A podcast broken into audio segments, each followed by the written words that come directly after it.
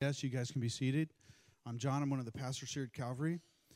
Uh, this morning, we'd like to continue to focus on uh, this year. We've kind of made it a, a, goal to talk about orphan care. So this year, we've invited a special speaker up from Bachiniva, Mexico, to speak to us this morning. Give us a little bit more of an international uh, perspective on orphan care. But before we do that, I want to thank everyone for participating in the pajama drive. I've seen quite a few of those stickers taken, and we understand that's kind of like sprinkling pixie dust on a, on a very difficult issue, but it is so cool that kids, the first time they come to DSHS, there's a gift there, brand new pajamas to say they're loved and they're cared for. So I had a meeting with Rosie the other day. She's the head of our foster and adopt ministry. And Rosie really encouraged me. Um, she was talking about something that I know, we know. The church is, is, is uniquely gifted and capable of leaning into difficult places. And some of the issues that foster kids um, face, and that we're going to hear from Jason in a little bit, they're difficult areas. So I was super encouraged by that. That's the challenge to the church. So our guest speaker this morning is Jason Sanchez. Jason is the founder of ben, uh, Casa de Bendición, the House of Blessing in Bachiniva, Mexico. Jason was on staff at Calvary Chapel in Puyallup. Um, he's been here multiple times, taught our youth. He loves the word. He's passionate about um, foster ministry or adoption ministry and orphan care.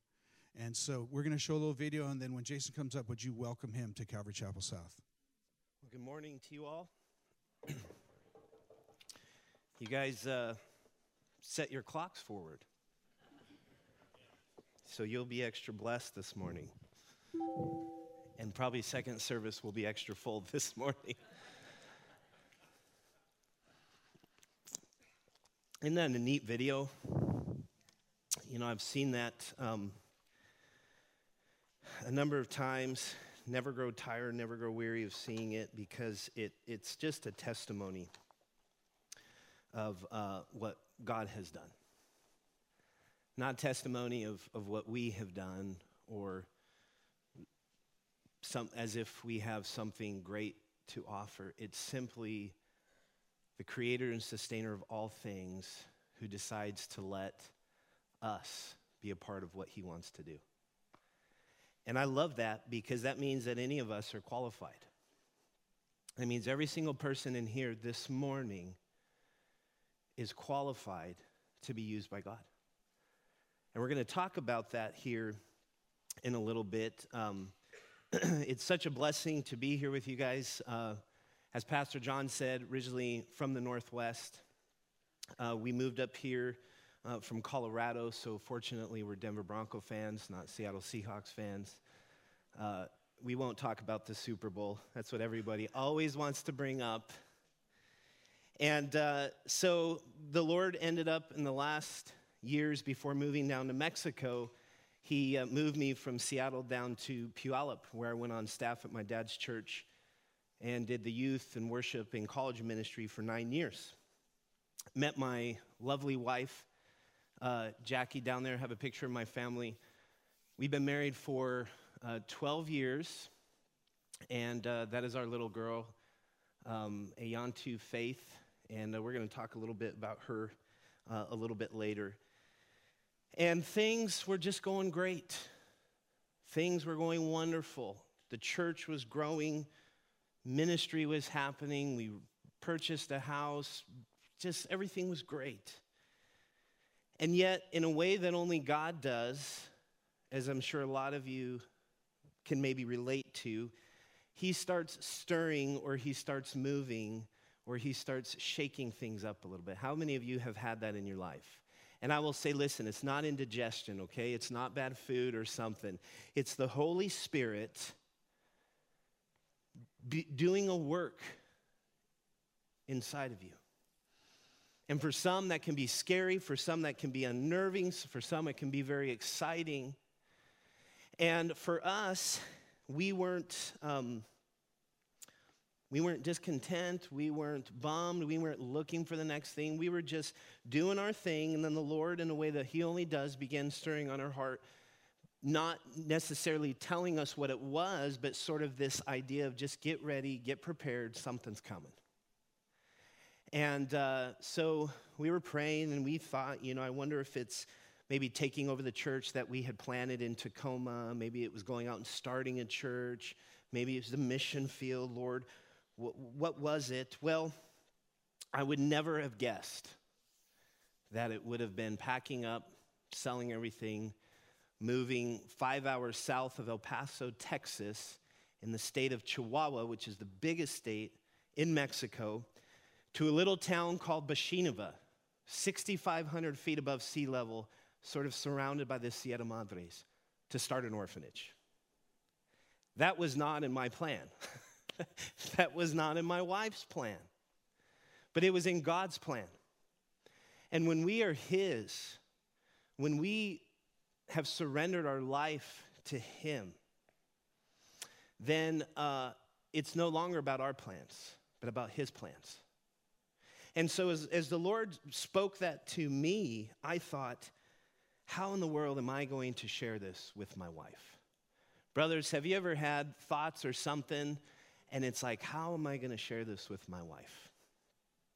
Can I get an amen to that? It's like, should I bring home some flowers first, tell her how lovely she looks, and then poof, drop whatever you're about to drop? We were actually in Mexico visiting family. My family is from there, from this little town, so I've been going there since 1996. We were down there hanging out, planning our, our year missions trips, and that's when the Lord just clearly, as clear as day, spoke to me.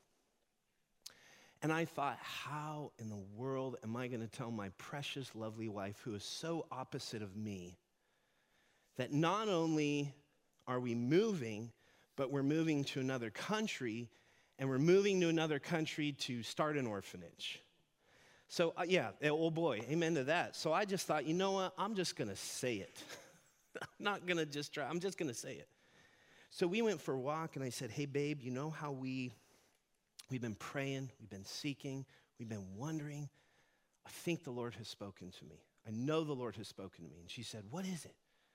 He wants us to move down here and start an orphanage. And there was a pause, and I didn't know if she was going to hit me, yell at me, what was going to happen. And you know what happened? She said, I feel like God is telling me the same thing. Now, listen, when that happens, you can there's nothing stopping you now. I was half thinking that she would say, You are crazy. What is wrong with you? We can't do this. But it was another confirmation that this is what was to take place. And so, through lots of prayer and sharing it with our leadership and our eldership in the church, everybody was excited. And so, five years ago, we moved down in January, taking this giant step of faith not knowing if you could even do this. I, I, mean, we did so much research to try to find out can you go and start orphanages? And there's not a lot of people that have done that recently. And everyone that we have gotten in contact with, they, there's always some like crazy story of how it came. And so there was nothing really super helpful for us. But yet God was saying go. God was saying go. And right before we left and when we shared it that Sunday at the church, the Lord gave us a verse in Habakkuk 1:5. I love this verse. It says, Look among the nations and watch and be utterly astounded, for I will work a work in your days which you would not believe, though it were told you. I will work a work in your days which you would not believe, though it were told you. It says to be utterly astounded. I look back over the last five years and I am utterly astounded.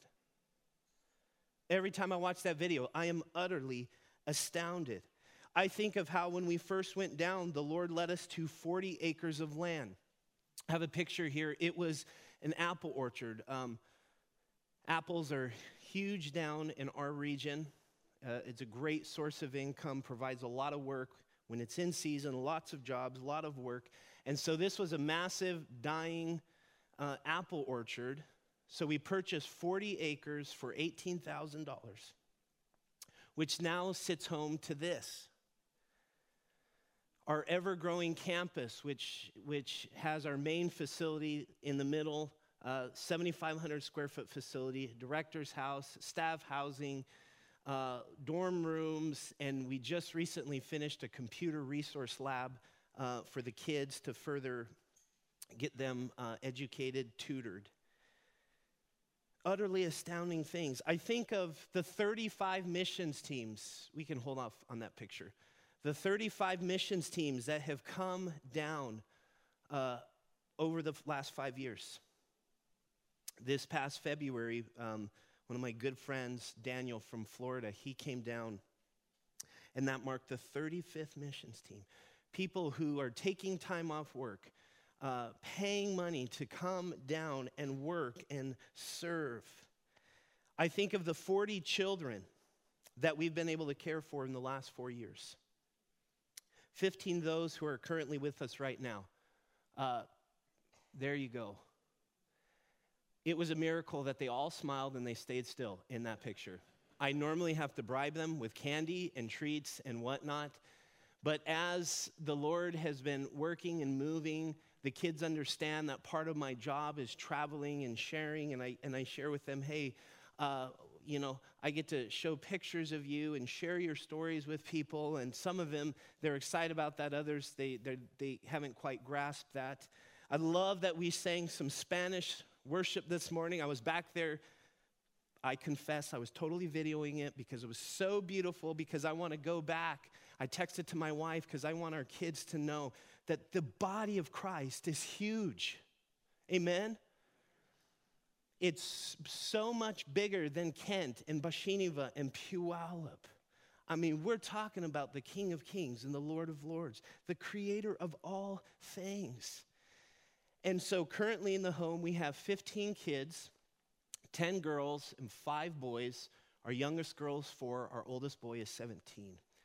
These kids come from a variety of backgrounds, most of them from abusive, broken, messed up families. All of the kids, except for one, um, do not have a father. Uh, we have two kids that are true orphans. They, because we are licensed orphanage, they're brought to the, uh, by the state into our care. We have some kids where uh, they have no, they have no mother or father, but they have a grandmother or an aunt or an uncle or something, and so they have been brought into our care. And then a lot of our kids, um, they have single young moms who don't know how to be moms don't necessarily want to be moms. They're trying to figure out how am I going to get a job that pays anywhere from three to eight dollars a day, and how am I going to raise my kids? And so God, in only way that He can, He continues to bring us these kids from all backgrounds, from all different walks of life. And um, I love those kids. Look at those faces. And part of me thinks, you know, when, when you're just exhausted and you're wiped and you just feel like, I have no strength to do that, I look at the, these kids and I look at, um, I think of what their lives would be like had God not brought them to our home. I can't imagine that. Our oldest young boy, he's wearing the blue hooded, hooded sweatshirt. Uh, and the young man next to him, Juan, Juan, they're at the ripe age where the drug cartels would come and basically convince them that working for them and picking the, the marijuana is the way to go. And they bribe him with money, new baseball gloves, soccer balls. Uh, the two girls to his right, uh, two oldest girls, uh, most girls their age are already having their first child. And they're usually with a guy who's over 30 years old. And yet, God, in only a way that He can, He decides to bring these broken kids to our care. And we have the, the blessed privilege of loving and ministering to them.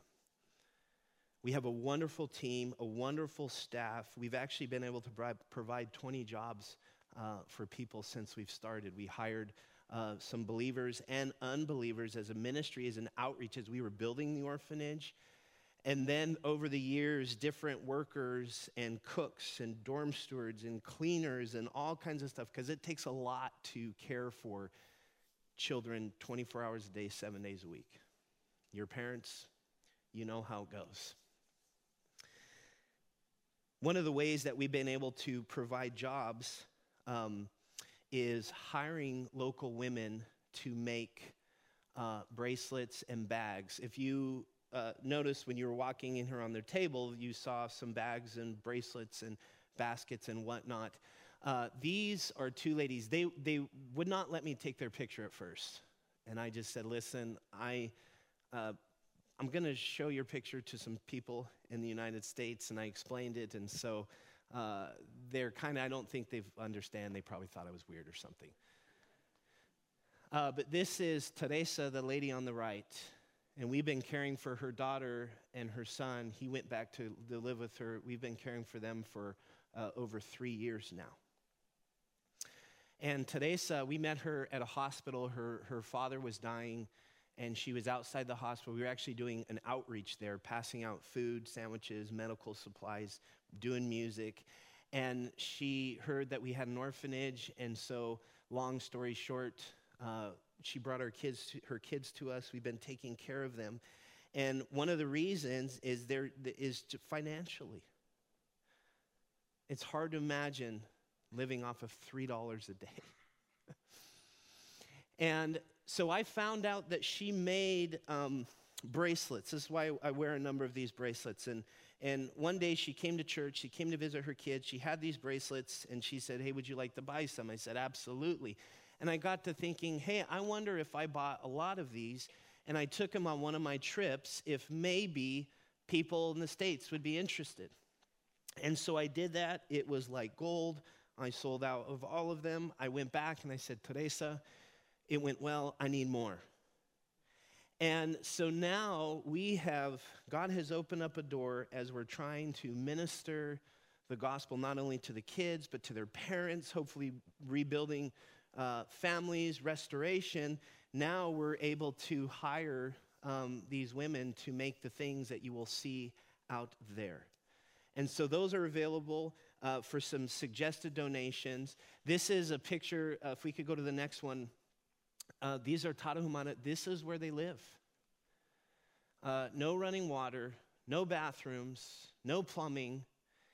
And uh, they oftentimes, if you work in an apple orchard or if you, you can find a place to get a job or your, hu- your husband or the man that you're with, then they have these little housing units near the workplace.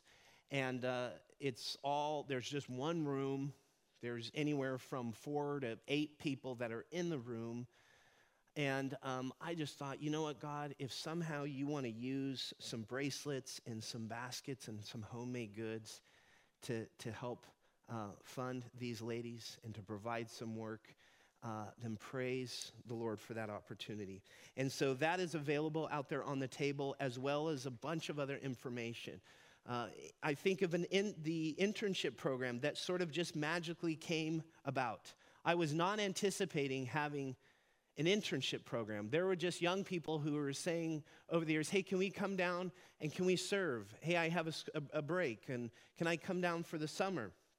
And so we were having two or three of these individuals come down. And then one time I was at a church and someone said to me, hey, can you tell me a little bit about your internship program? And I was like, I didn't know we had an internship program. Can you tell me about it? Well, what was happening is these young individuals were going back and they were talking and they were sharing with people. And so, over the course of the last kind of three and a half years, we've had uh, 10 individuals, young people who have come down and served anywhere from three weeks to six months. Two of those who've become full time missionaries. One of those, she was our babysitter, she was in our youth group. I've known her since she was a wee little gal. And now she's a missionary with us, serving full time.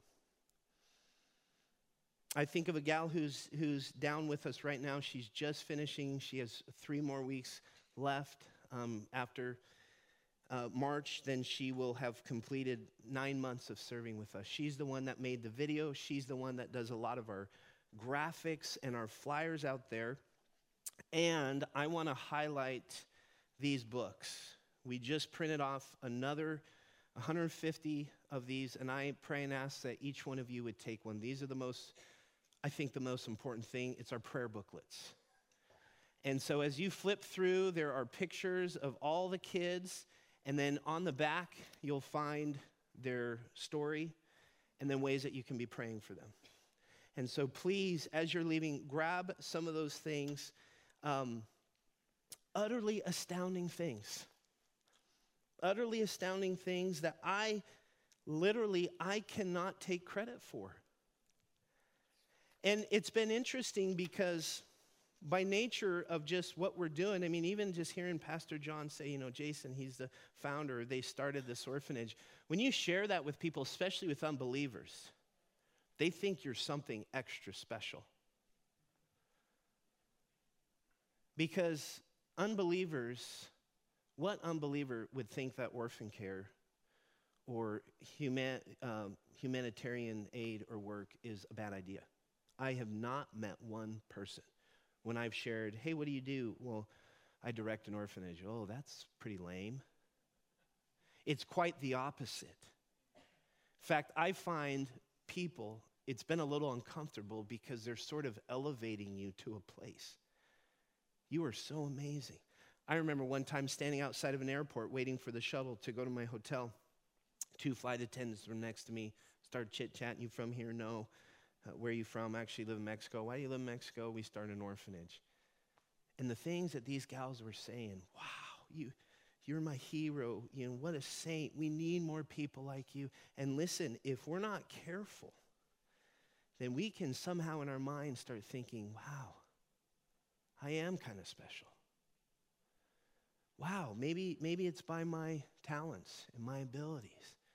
And all of a sudden, we start slipping into a place that God never intended us to be. Because when He does a work, it's for His glory and for His honor, not for man's. And so we're going to talk about that a little bit. If you, if you have your Bibles, if you want to turn to Galatians chapter 2. We're going to see a wonderful example here from Paul. One who understood hey, listen, I am nothing. One who had all the credentials and all the, the schooling and the smarts to be something, but when he came to Christ, all that went away when he understood that he was nothing apart from Christ. So let's look here in Galatians chapter 2, verse 20. And Paul writes this He says, I have been crucified with Christ. It is no longer I who live, but Christ who lives in me. And the life I now live in the flesh, I live by faith in the Son of God, who loved me and gave himself for me. You know, recently, um, the world lost an incredible man, Billy Graham passed away. It's been fascinating watching all of the, the publicity of it and the talk shows and people who just are speaking nothing but highly of Billy Graham, who is known as America's pastor, one who has preached the good news of God's love to nearly 250 million people had hundreds of crusades, missions, evangelistic rallies in North America and around the world. No doubt this man was used mightily by God. And as I've been watching these news stories and listening to how people, uh, presidents, political, famous people, how they sort of viewed Billy Graham it's as if people think that there was something extra special about him.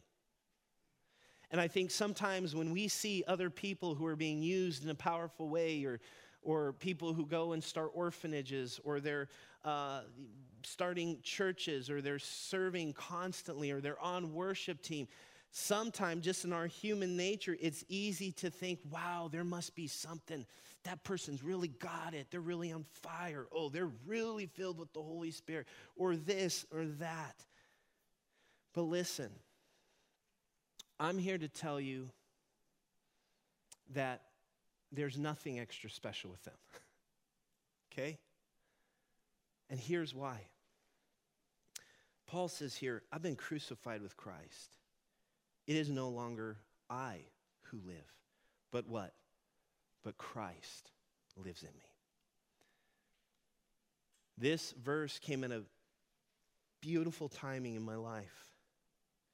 Just personally, where I'm at, just, just always asking the Lord, you know, for clarity, for vision, for direction. Lord, are there things I'm missing? Are there things that, that I need to change? And the Lord brought me this verse, and specifically the first part I've been crucified with Christ. Is no longer I who live, but Christ who lives in me.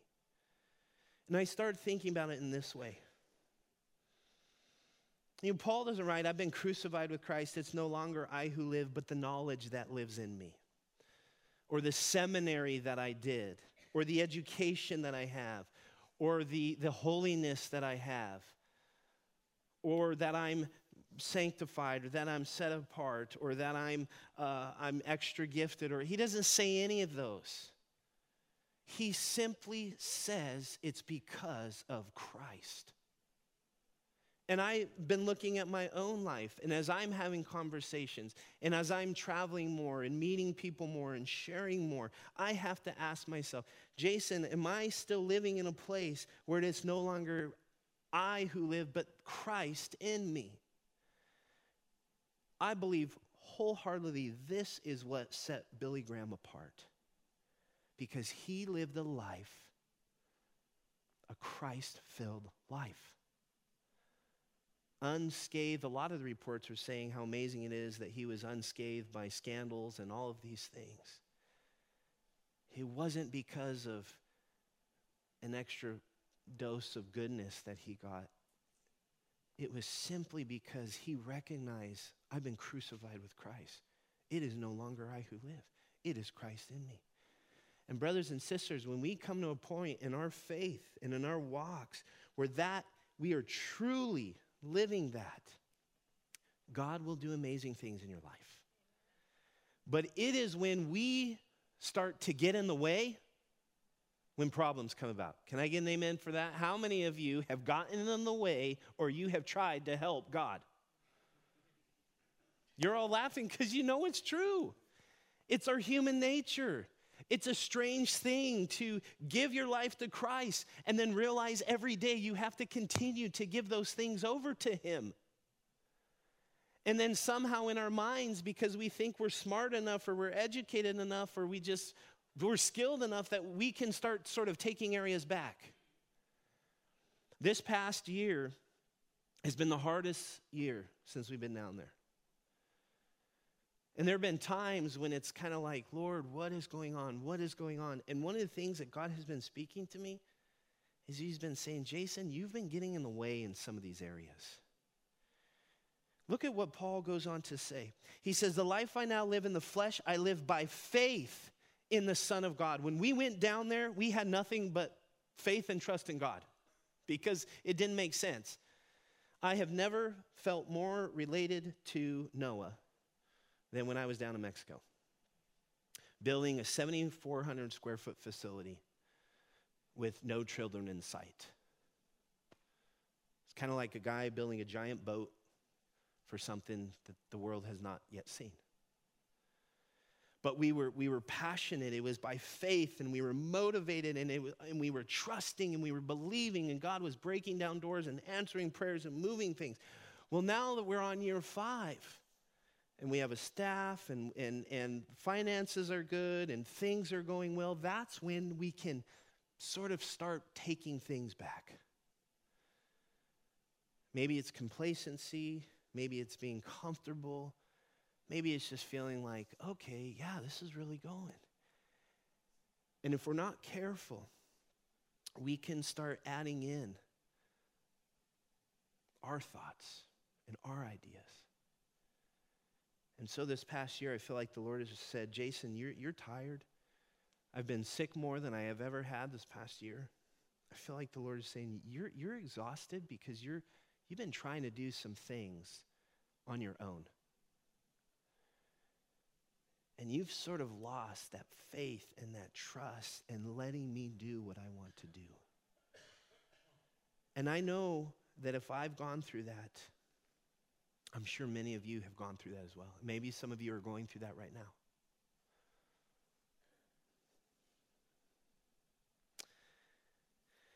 It's difficult and it's hard um, letting everything go and truly giving that over to Christ. And Paul, I mean, look at that guy's background before he got saved. That guy was a wretch. No wonder why he would say, I'm the chief of all sinners. and here's a guy that understood that when he was crucified with Christ, his old life was gone. It was dealt with. He would later write to the Romans in, in Romans 6, 6 through 7, that our old man was crucified with him, Jesus, that the body of sin might be done away with, that we should no longer be slaves of sin, for he who has died has been freed from sin. That's the blessing of coming to Christ. Think about it for a moment when you first came to Christ. Think of how incredible it was, emotional, how freeing it was. Think of the sins and the struggles and the vices that the Lord delivered you from. For some of you, it might have been instantly. For others, maybe it's an ongoing battle or strength, but he or struggle, but He's giving you the strength to overcome it. But think of the joy that was there. Think of literally when you would say, I would do anything for Christ. And the desire to want to tell everybody and family members and coworkers, I've been crucified with Christ. It's no longer I who live, but what? But Christ who lives in me.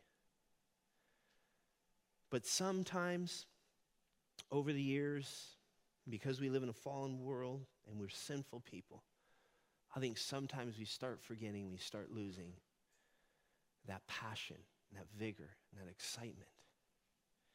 And then we start thinking, well, I've been struggling with the, with the devotions, or I feel like I'm not hearing for God. Then we start looking at others and we're like, well, how, how come that person is being used? How come that person is always happy every time I walk into this building? or that person's always praying, or they're doing this, or they're doing that. And all of a sudden we start feeling, okay, maybe I'm unequipped, maybe I'm, I'm uh, unable, maybe uh, I'm unqualified. And we start going through all these emotions.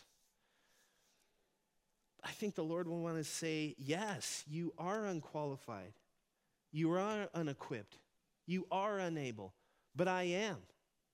And that's why I'm in you. And that's why it's no longer you who live, but I who live in you. And listen, this problem has been going on since the beginning.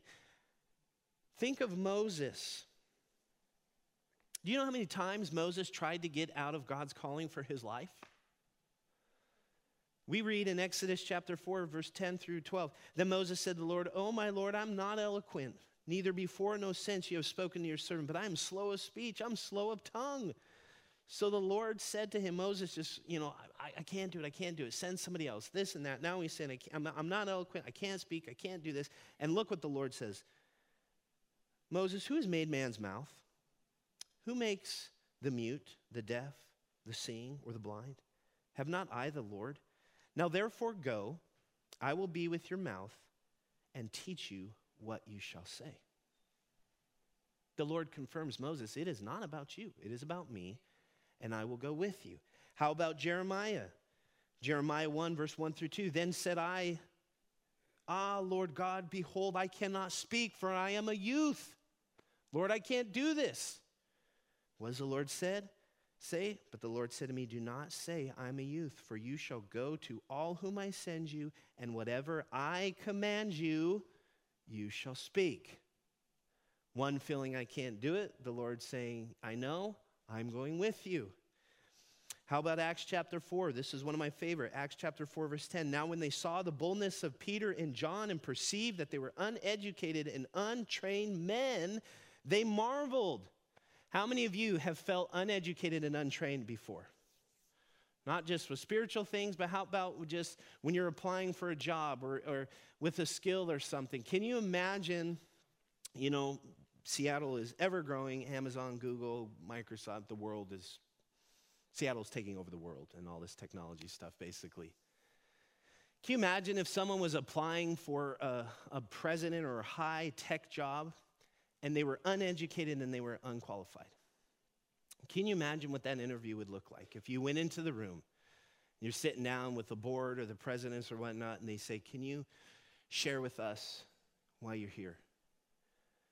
And after that meeting, they conclude, This is the most uneducated and untrained person we have ever interviewed. Can you imagine them marveling and saying, You are the perfect fit? This is what we've been looking for. Absolutely not. But with Christ, it's completely opposite.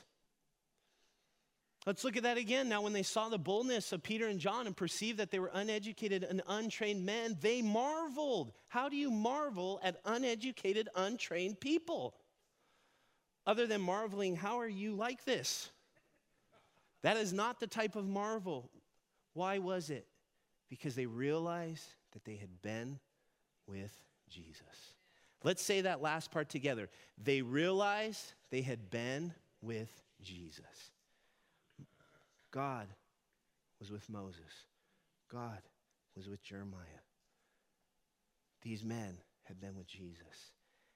The Bible says that He's the same yesterday, today, and forevermore. And that is such good news for us this morning because that same God is here with us. And He's here with us to say, I know you don't have the words. I know you don't have the skills. I know you don't have the education. I know you don't have the background. But you have me in you. And it's no longer you who live, but I who lives in you. I didn't go to college. I didn't go to seminary. Uh, I'm not super smart. I've had all kinds of odd jobs. I'm a hard worker. I've never had management skills. I've never taken uh, uh, classes of any of these things. And so I, believe me, I understand what it means to feel uneducated and untrained. And that is why I am utterly astounded when I think of what God has done. And it f- causes me to want to let go more, to decrease so that He can increase in my life. I want to go back to that first year when we first moved down, when we had the faith and the trust to do everything. I don't want to start taking stuff back into my own hands. You understand what I'm saying? This is so key for us. I've been crucified with Christ. It's no longer I who live, but Christ who lives me. In the life I now live in the flesh, I live by faith in the Son of God. Why? Paul, why? Why should we do this? Why should this be more than just a get out of jail free card? Why should I live by faith? Why should I trust? Why should I do that? What causes people to do these crazy things? What causes somebody to sell everything and move his family down to Mexico? And then in the first year, when you feel like you've made the biggest mistake of your life, moving your family down to Mexico, you're ready to quit. Why would you still stay down there? What motivates it? What is it? Paul clearly lays it out in the last part of our verse. It's because God or Paul understood that there was God who loved him and gave himself for him. Do you know that God loves you so much that he sent Christ to the cross, his son, his beloved? He sent he who knew no sin to be sin so that we might become the righteousness of God. If we as believers, if we if that is not enough for us, I literally don't know what is. The fact that God would love messed up people like us so much to give his most precious, prized son to die the most crucial, humiliating death. It is unbelievable. It is unbelievable. Uh, our daughter, Ayantu, I have a picture of her when she was first born. I'd like to say that she's the one that sort of started this whole thing. because at a time when my wife and I were wanting to have start a family, wanting to do things the way that everybody else does them, for whatever reason, God was saying no. He was closing my wife's womb. And so we were trusting, and we were praying, we were believing, hey, and you know, we know God can do this. We know God can do this. We're reading the scriptures. Uh, we visited, uh, uh, talked with other people, you know, well, we did this, we struggled with this, and then, you know, God blessed us, and we're just thinking, okay, okay. And then when it wasn't happening, we went and saw doctors and specialists and got tests, and everybody was saying, we're not sure why you're not having kids because everything is normal. So when you come away from those meetings, that's not super encouraging because you don't have anything to blame something on. You know what I'm saying? I guess it would have been a little more comforting us for us if we would have left saying, dang, we can't have kids because of this. But when people would say, well, what's the deal? How come you got, I don't know. All we could say was, God, for whatever reason, is closing that door. And so, as we were praying and saying, okay, Lord, what does that mean? It was because God, I truly believe this more than ever before, God was closing that door because on the other side of the world, in a small little village in the middle of Ethiopia, this little girl would be born and abandoned, naked, in a road. And after a day or two, some women found her on their way to work they brought her to the police station, which is normally the case. This happens quite often over there in, in Ethiopia. And these police officers, uh, they're the ones that will then take them to an orphanage if there's uh, room available for them. And a lot of times, these officers give names to these kids. And uh, when we were in the adoption process, uh, we, we were encouraged to not let uh, once you've adopted your child, not to just, uh, okay, they're, let's make them American citizen. Now let's forget about their background. Let's forget about their roots. Let's just, they were really encourage you, don't do that. Let that be a part of their life. And part of that, a lot of people would just right away, they would change the names of their kids. And so when we found out it was Ayantu, it was like, okay, it's a little hard to pronounce. You know, I'm not really sure. We had some ideas and some typical American names picked out until we found out what her name means. This little girl was named Ayantu, and that name means blessed for the future. So when I heard that, I was like, we ain't changing that. Ayantu Faith Sanchez. So she's got some Hispanic, American, and Ethiopian all in her name. We brought her home when she was 11 months old and she we lived in the states until she was two and a half and then we moved down to mexico. So by the time before this little gal was three she's lived in three different countries. And now the, this last this past thursday we celebrated her eighth birthday. Here's a picture of her now. And i look at this girl and i love her more than as a parent, you ever have times you just feel like you could burst because you just love your kids? I'm not talking about the bursting because you you can't stand your kids. I know we all have that as well. But I'm talking about that love when you would do anything for them. How many of you, you would do anything for your kids? It's a beautiful, beautiful picture of our relationship with the Lord. And this little gal, when we went over to Ethiopia, she was so sick. She got the measles, she got pneumonia. It, it was, we were thinking she was going to die. And we were about to travel back. It's like a 24 hour trip with all the flights and layovers and everything. And she is so sick. And we were in our little, um, our little hotel room just praying. And, you know, we're new parents and you're in another country and you got a little one that is sick and she's crying. You don't speak the language. And we were crying out to God. And I would have done anything to take that fever, to take that pain. Literally, God, give that to me. How many of you, you have prayed that?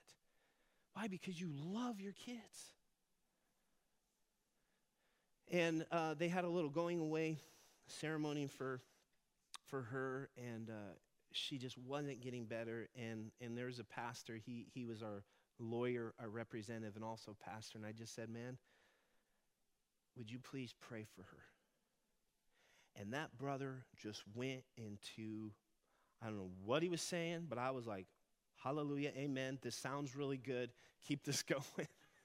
and he was going, and then he just, he ended the prayer.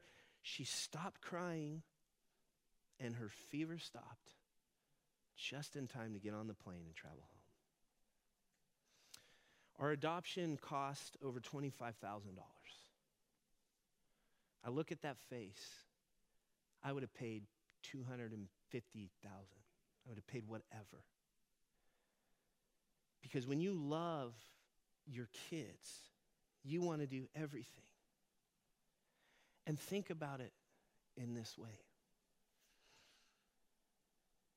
If you love your kids that much, and you would do anything for them, how much more does our Father love us? Amen to that. How much more does Jesus love us? Paul says, The life I now live in the flesh, I live by faith. Why? Because he loves me and he gave himself for me. Saints, this is why, as Christians, sometimes we do crazy stuff. It's why people move to Panama to be missionaries. It's why people bring clothes and stuff to donate. It's why we do ridiculous things because God did the most incredible thing for us. And that is why it is not about us. We are merely vessels. We are merely ambassadors. We are testimonies of the good news. And each of you, this message is not to exhort you to go out and, and do adoption and orphan care and foster care and missions. Now, if God stirs you to, hallelujah. And I would say this it will give you an um, incredible picture of God's heart for us as orphan kids, adopting us into his family. But for some of you, it might mean serving here at the church, reaching out to your coworkers, talking to your neighbor who you try to avoid all the time praying for the person that hands you your Starbucks coffee, whatever it might be. It's just time for us to say, I have been crucified with Christ. It's no longer I who live, but Christ in me. And when you start wanting that and doing that, you better fasten your seatbelt because that's when God will do some crazy stuff. Because the Bible says he, his eyes are looking to and fro on the earth, looking for those whose hearts are loyal to Him, looking for those who are saying, God, I am nothing, but you are in me, so here I am. So this morning, as we close, I want to exhort those of you who are here this morning. You have put your faith and trust in Christ. You have been crucified with Christ. But maybe this past year, or this past week, or this past few years, you've been trying to take areas back. I would encourage you in this closing song to repent and say, Lord, forgive me for that. And let Him resume complete reign in your life. And for those of you that are here this morning, and maybe you've never given your life to Christ. I can't imagine a better Sunday. because there's a God that loves us. And there's a God that gave us his son. And so, as we worship, there's going to be some people at these tables on the side, and I would implore you and encourage you to take this opportunity to go for prayer, to get right with the Lord. I love the psalmist when it says, Search my heart, O God. Try me and know me and see if there's any wickedness in me and lead me in the way of everlasting. Let's not just let this be another Sunday where we sing a song, we close up, and we go. Let's say, Lord, what do you want to do with this? What do you want to speak to me in this moment? Let's pray. Father, we just praise you and thank you for your love for us. We thank you for giving us your Son. We thank you that you desire to reign supreme in our lives where we don't have to make our own choices. Where we can turn to the King of Kings and the Lord of Lords and the Creator and Sustainer of all things for wisdom, for advice, for direction, for power, for strength for everything that we need. And I would pray, Lord, in these final moments, as we worship you, as we're still before you, as we proclaim who you are, oh God, would you do a work in our hearts? May we leave this place utterly astounded of how good you are.